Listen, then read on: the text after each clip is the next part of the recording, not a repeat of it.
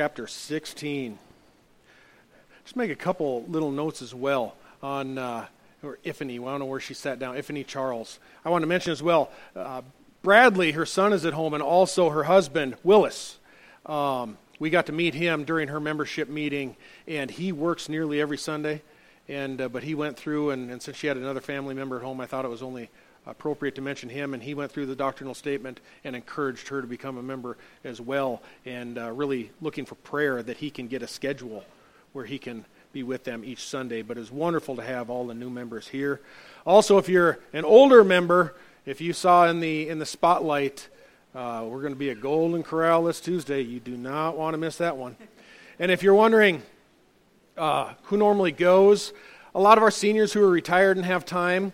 Uh, some of uh, our people who have odd schedules, even younger folks, even about my age, Gerald even makes it. Gerald's kids make it a lot of the time, and uh, we have a good time. So if you're you're looking for um, interaction on a Tuesday at one, that's normally every other Tuesday at one, first and second and fourth Tuesdays of the month. So it is a good time. And Gerald and I, if we don't have something else that presses us, we always try to be there.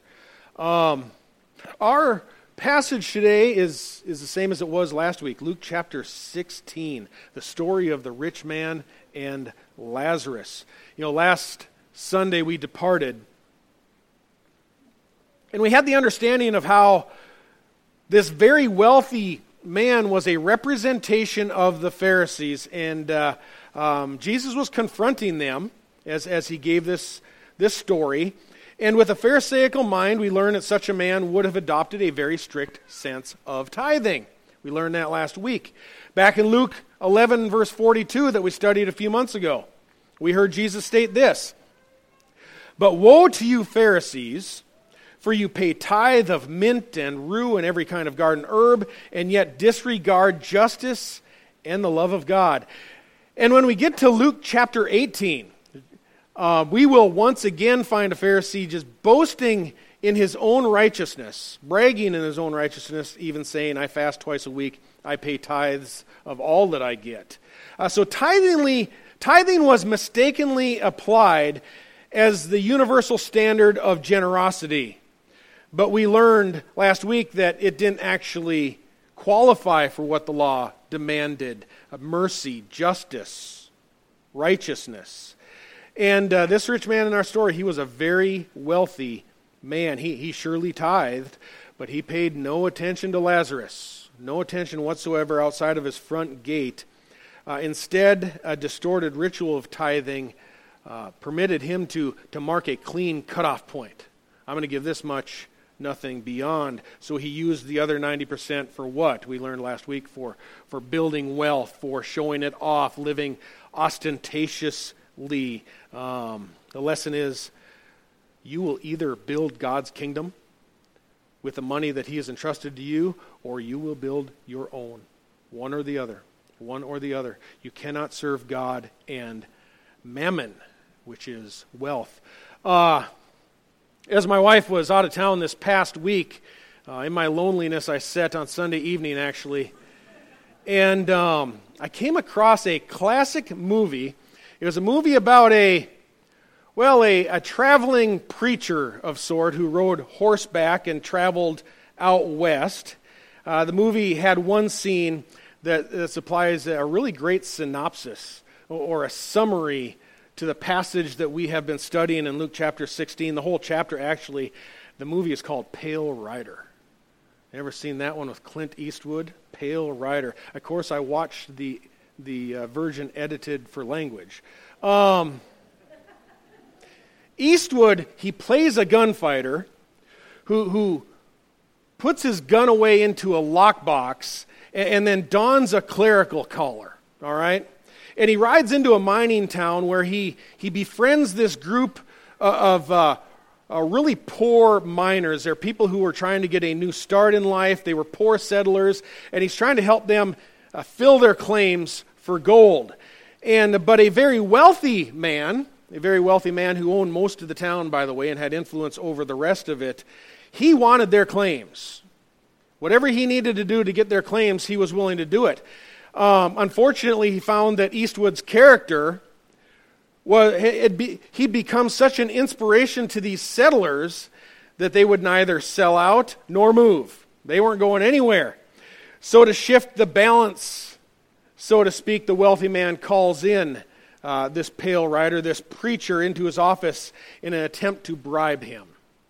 He was going to try to uh, bribe him. He said that he would, he would build the pastor a brand new church in town. The preacher replies, Well, I could see a preacher being really tempted by an offer such as that. then he goes, The first thing you know, that preacher, he's going to need to get himself a, a batch of new clothes. The rich man replies, Well, well, yes, we could get them tailor made. Eastwood says, Well, then he'd start thinking about those Sunday collections. The rich man said, Yes, yes, in, in a town as rich as this, that preacher would become a very wealthy man. The character played by Eastwood turns to him and says, That's why it'd never work. You can't serve God and mammon. Mammon being money. Of course, even defines for the listeners what is mammon. It is wealth, it is money. And the Pharisees thought that you could achieve both, that you could both be very wealthy, have all kinds of, uh, of fortune, enjoying a fortune in this life, and serve God at the same time. But what the pale rider determined was, you know, I'd rather remain poor than end up where this rich man's going to end up. Uh, when you watch that movie, you know, the director's desire at that point is for you to decide who you'd rather be. Who are you going to identify with? Ask yourself, which one of these characters would I be? And the obvious answer is, I want to be Clint Eastwood, right? I want to be Clint Eastwood because everybody knows it's the rich bad guy who's going to die, and he's going to be judged for his life, uh, um, his uh, life that's really a poor example. Eastwood, as a character, gets to ride away without money, but with his integrity intact. That's kind of the story that Jesus has here with the rich man and Lazarus. He wants the reader to ask, Who do you identify with? Which one of these two in the story are you? And up until this point, the Pharisees that were listening, they wanted to be the rich guy. They wanted to be the rich guy. Nobody wants to be the poor guy. The poor guy who is lying outside the gate with ulcerated sores. Um, Pharisees would say, you know, I want to be that, that rich man, that one that is finely dressed, lives behind the big gate, living sumptuously. Because that must be the one who God loves. That's what the Pharisees thought. He must be the one that God really loves. I want to be like him. So Jesus had, had set the hook, set the hook in them in, in, in, determining in their minds who they would rather be. And I'll tell you what, folks, even today, th- this, is, this is a fact.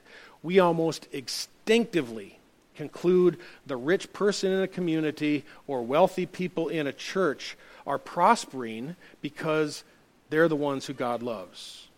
So often we quickly conclude that. There must be something special about him or her. Uh, that is a entirely false assumption uh, that not all, not all, but many uh, mega churches thrive on. They tell their people every Sunday that if you just trust in Jesus, then everything in your life is going to turn to gold. God promises to prosper the faithful, they say. So the ones that you see prospering are the most faithful. Folks, this is usually referred to, I'm sure you heard the term before, referred to as the prosperity gospel. And Lazarus in our passage today, he ensures that is a religious hoax. Complete hoax. Lazarus in the story, he's the poor guy. He is so poor that he longs to be fed by the crumbs that fall from the rich man's table from another person. Have you ever been that poor? Have you ever been so poor that you just wish that something would fall off another man's table so you could have something to eat? His health is weakened to the point he can't walk. Remember, last week we discovered that, that he was laid there. He was laid at the gate by other people, so he might be a cripple or he is very weak. He's covered with these sores, these ulcerated sores. And the Pharisees would have concluded that this is certainly a result of unconfessed sin. They, they would be convinced of that again because they, they just fail to heed Scripture again and again, especially the book of Job, which would have made it very clear in assuring them that suffering is not always due to sin. They just never went to the Scripture as their authority. Uh, but the prosperity of the righteous, it was so entrenched in that culture that when Jesus and his disciples entered uh, encountered a blind uh, mind, uh, excuse me, a man blind from birth. When Jesus and his disciples encountered a man blind from birth, the disciples immediately assumed it was sin. In John 9, verse 2, Rabbi, who sinned, this man or his parents, that he would be born blind? Jesus replied, It was neither that this man sinned nor his parents, but it was so that the works of God might be displayed in him. Later in that same chapter, John chapter 9, under interrogation by the Pharisees, the man formerly blind said of Jesus, If this man were, were not from God, he could do nothing. But the Pharisees answered him, You were born entirely in sins. That's what they told the man formerly blind. You were born in sins because you were born blind. And are you teaching us? They told him. And then they, they sent him out. They put him out. But later, when that man again encountered Jesus, he declared, Lord, I believe. I believe. And the scripture says that he worshiped Jesus. That blind man believed. We know that Lazarus was a believer as well, because when he died, verse 22 says that he was carried away by the angels to Abraham's bosom. Now, it's hard to establish um, a deep doctrine or, or uh, points about Abraham's bosom because this is the only place in the Bible where Abraham's bosom is ever mentioned. That, that, that phraseology is not used anywhere else. Uh, so it's hard to establish firm doctrine on this. Uh, but we do know it was used in rabbinic literature widely as, as a concept for heaven. It was, it was a parallel to heaven. So Jesus, he, he's speaking to the Pharisees in his own, in their own language. And, and everybody there, any, everybody listening would have recognized that this is the place that the righteous go so that they can join Abraham the faithful, right? Everybody who was righteous would go join father Abraham in glory. So they referred to it as Abraham's bosom. So Lazarus, he went to be with Abraham. Lazarus went to glory, and even this wouldn't shock the Pharisees all that much. Lazarus, after all, was a Hebrew. He, as a Hebrew, uh, most would go, according to the Pharisees, everyone except for the very worst of the worst, like tax collectors and other uh, very vile people. All Hebrews, they figured, went to heaven according to Jewish tradition. So the fact that, that Lazarus went directly to heaven wouldn't have really thrown him that much, as long as Lazarus was a Hebrew. It just would have reinforced for the Pharisees that Jesus must be ensuring that the bar for getting there is really low. You know, in the U.S., uh, we think that way. So, sometimes we think that the bar uh, for getting into heaven is really low. Um, you know, everybody really in the culture believes that we all go to heaven except for axe murderers, right? You ever been to funerals somewhere where it isn't really a, a very strong Christian influence? And, and this attraction to establishing a really low bar is that everybody gets in. This is one of why why one of the meanest people who you've ever known, one of the cruelest people that you've ever known. If you were to go to their funeral, you're going to hear everybody saying, "Well, they're they're in a better place now." Ever hear that? All the time, all the time. Um, everyone would be absolutely certain that that really awful person you all knew is in a better place now. How do you know? How do you know? Because in our story, Lazarus isn't described as an awful person. He's, he's actually a saint. He's St. Lazarus. He's a believer. He's trusted in Christ. He's been made holy um, through faith in God as the Hebrews knew it. And uh, though we aren't given any indication of what his morality was, he was just a sick person. We do know that he was made holy through the gift of faith. We know that. The Old Testament scripture, he, at that point yet, he wouldn't have known that Christ was rising from the dead, but he did believe in a God who justifies sinners. That's always been the bar for getting into heaven. Uh, so we know Lazarus is saved, but notice, even though he's saved, even though he's going to heaven, his living conditions didn't improve. They never got ever, never got better ever for Lazarus. He died in that condition. Folks, it is impossible to defend a gospel that says, well, once you trust in Jesus, all your problems are going away and you are going to prosper if you just have enough faith. Folks, the, the fact is, though, though we uh, live in a really wealthy America, the fact is most Christians around the world don't. Most are very poor. Most don't have adequate medical care. Many are persecuted for the gospel that they believe. James said this Listen, my beloved brethren, did not God choose the poor of this world to be rich in faith and heirs of the kingdom which he promised to those who love him? Of course he did. Lazarus didn't join Abraham because the bar of acceptance was so low. He went there because God displays his mercy on those whom the world doesn't. God shows mercy on those that the world despises. And so should we. So should we. Who in this story would you rather be? Think about that for a minute.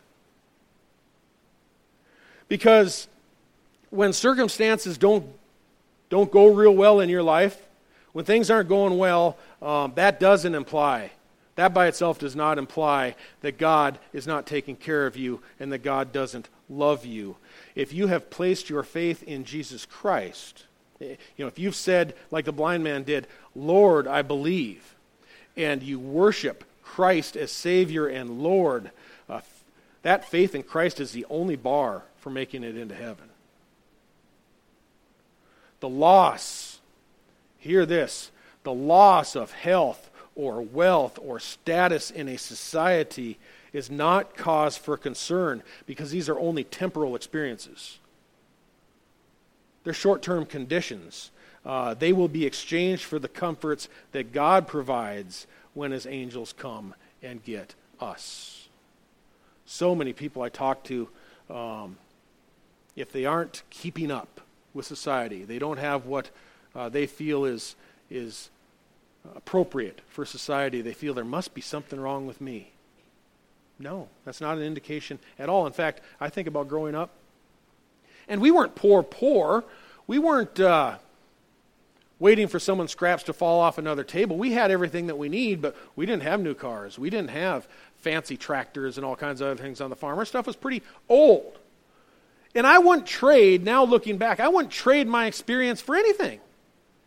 God had been shaping it throughout my whole life. When I was a teenage, teenager, I might have thought I needed a nicer car than what we could afford to have. I'm so glad the experience that God gave me, just as whatever experience He is giving you, that you can give Him glory for it, because He's working out a plan in your life.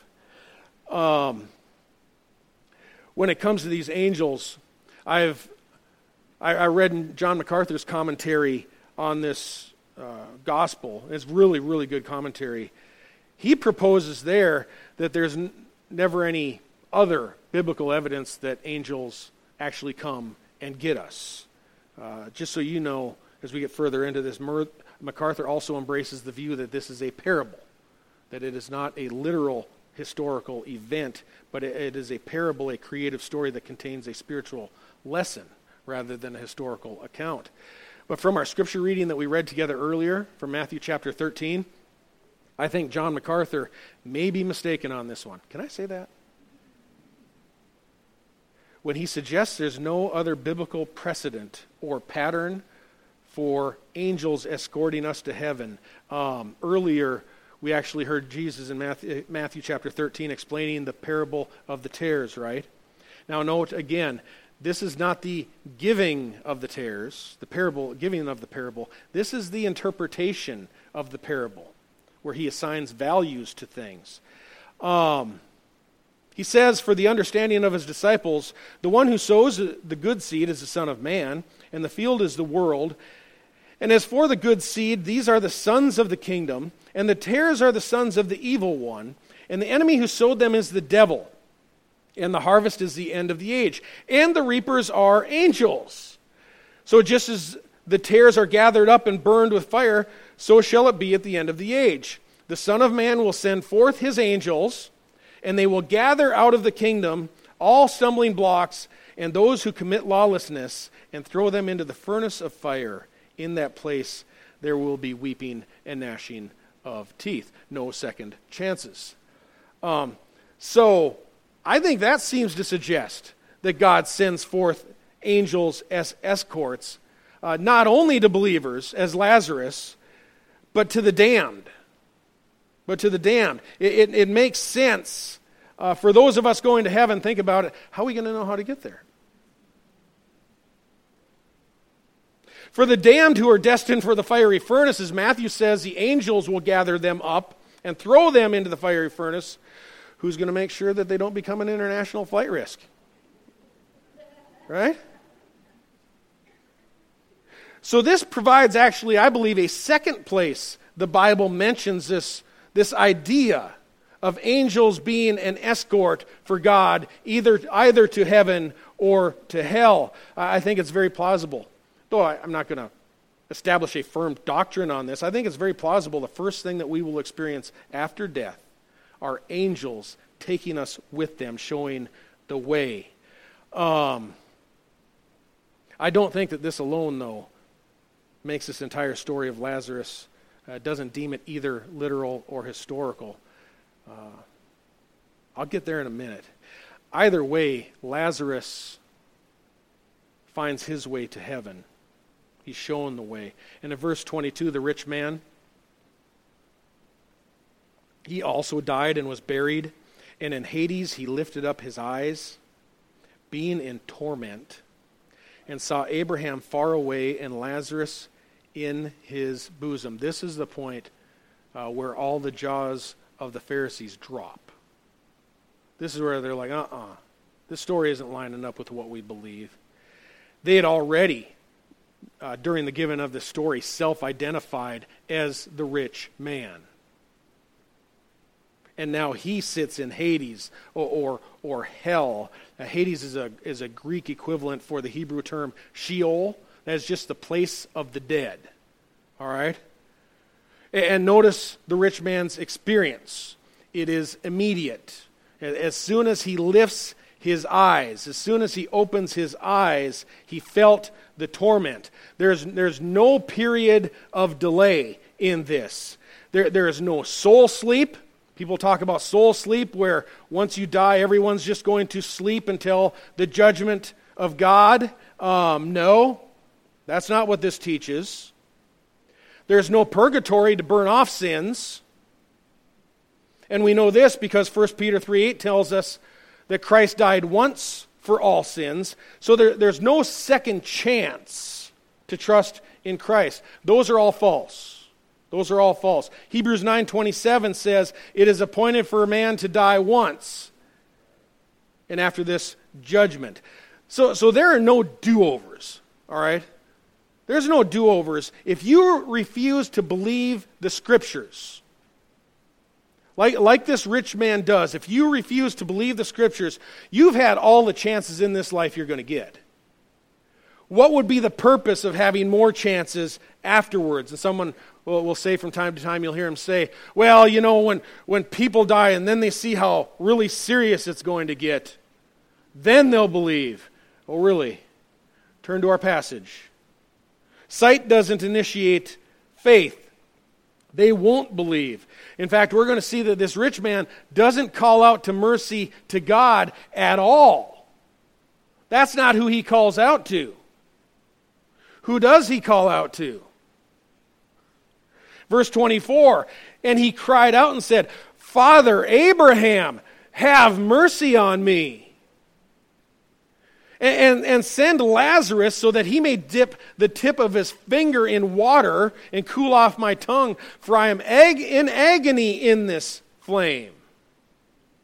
You know, even in Hades, even under the judgment of hell, his hope remains, his hope for mercy remains in the same place that he had it while he was alive. His hope was in the fact that he was a descendant of Abraham. He calls out to Abraham. This is another hint. The rich man and his brothers symbolize the Pharisees. You know, Pharisees believed they would go to heaven because they were Hebrews on the basis not that God justifies sinners who have faith, but uh, in the fact that they they had a relationship with Father Abraham. That's what they always appealed to was their relationship with Father Abraham. They trusted in their genealogy. You know, think about this. What relationship are you trusting in? Because I've run into people, you know, over time, talking to them at airports or, or wherever we all run into people, and you'll hear people say, Hey, are you a Christian? Oh, yes, yes, yes. You know, my family's always been Christian. My grandma was a Christian. My grandma, you know, she, she, she was a good Christian woman. Of course, we're all Christians. Are you trusting in the fact that your grandma was a Christian? Do you, do you think that she's going to be there to pull the strings?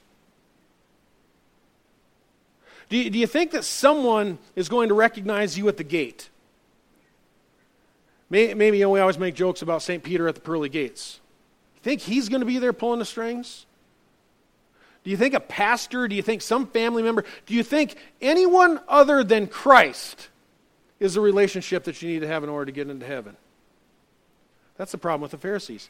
They believed in a relationship with other than the God of the Bible. They had a relationship with a mere man. Abraham can't do anything for him. Abraham's not in the position to do anything for him. Abraham's just a man. Christ, who died for sins, is the Holy One, and he will save from death and Hades and hell. Faith must, must rest in God's beloved Son, only in his beloved Son. And whoever believes in him, Scripture says what? He will never perish, or she will never perish. But during their life on earth, you know, Pharisees, they didn't give a rip about Jesus. I don't really care about this Jesus. They, they couldn't care less about that one who came to save. In fact, they were really annoyed with all the buzz about Jesus. They're trying to suppress all this buzz about Jesus. Abraham says, um, you know, save me. Send Lazarus to, to comfort me.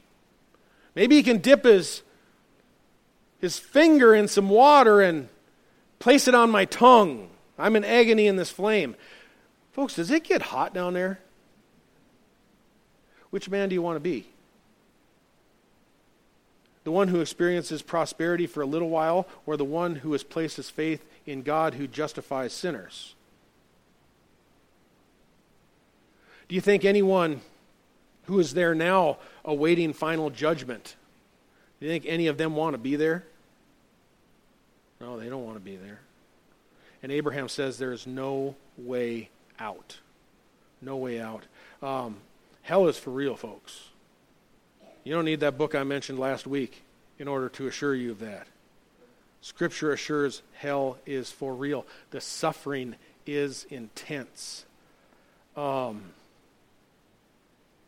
I have to stress that no matter how you take this passage, whether you believe it is a literal uh, occurrence of events or whether you believe it is a parable, um, Jesus assures the experience of torment. It's, it's experienced bodily. The man has a tongue, there is a finger. He feels the agony in his body. Um, don't hate me.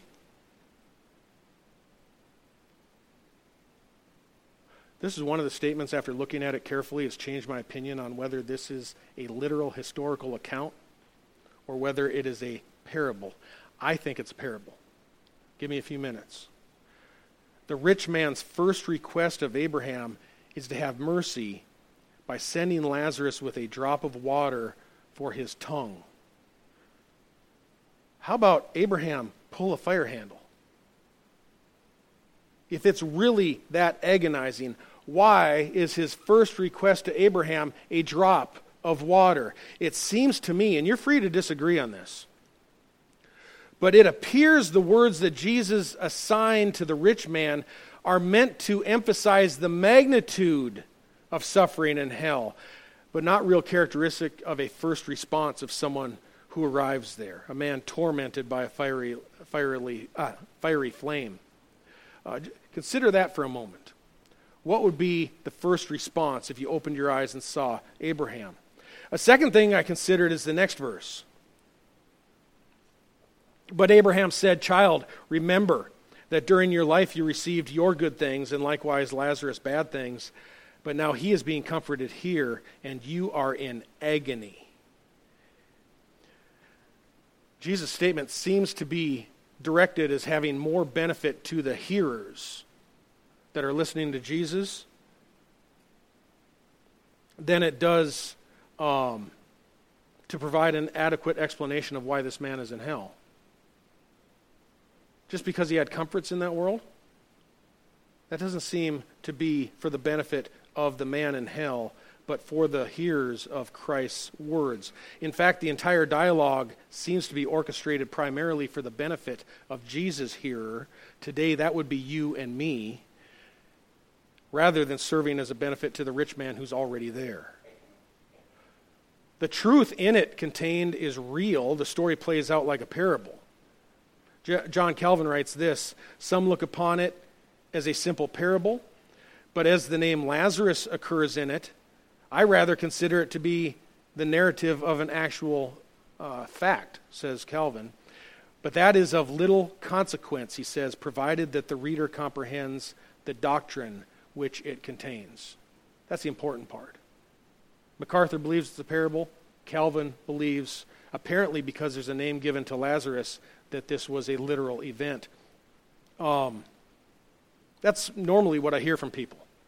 Is they'll say, "Do you think that's real, or do you think it's just a story?" And they say, "Well, Lazarus, you know, Jesus gave him a name." Well, MacArthur says, "Well, that that alone isn't evidence. That, that's not good evidence. I think there's another reason for the name. I'll give that to you in a few moments." But I wonder if Calvin ever considered how many people throughout the history of the world were held in Hades at this time. Think about that for a second. Surely millions and millions are uh, there awaiting final judgment and hundreds more being added every day. Do you think that Abraham spent his afternoon fielding questions? Does that really seem like, like heavenly bliss? Every person that comes in new gets to field questions, uh, or gets Abraham to field their questions. I personally don't think so. I, I don't think Abraham needs to explain to the rich man why he is there. I think a person in hell knows why they're there. I think we need to uh, this explanation so why so that we know why he's there. I don't think the rich man needs to know there is no relief available through Abraham. I think the Pharisees and the readers need to know that there is no hope through Abraham. I don't think the rich man needs to be told that there is a great gulf fixed that no man can cross. I think we need to be reminded that there is a great gulf fixed that no man can cross, so that those who wish to come over from here to you will not be able, says Abraham, and that none may cross over from there to us. There is no transitioning back and forth. There is no spending a period of penance there burning, and then getting out. No one can cross. There is absolute finality to death, after which your destiny will never change. I could be wrong. The nature of the story has been it's been debated for centuries. People on good Christians on both sides.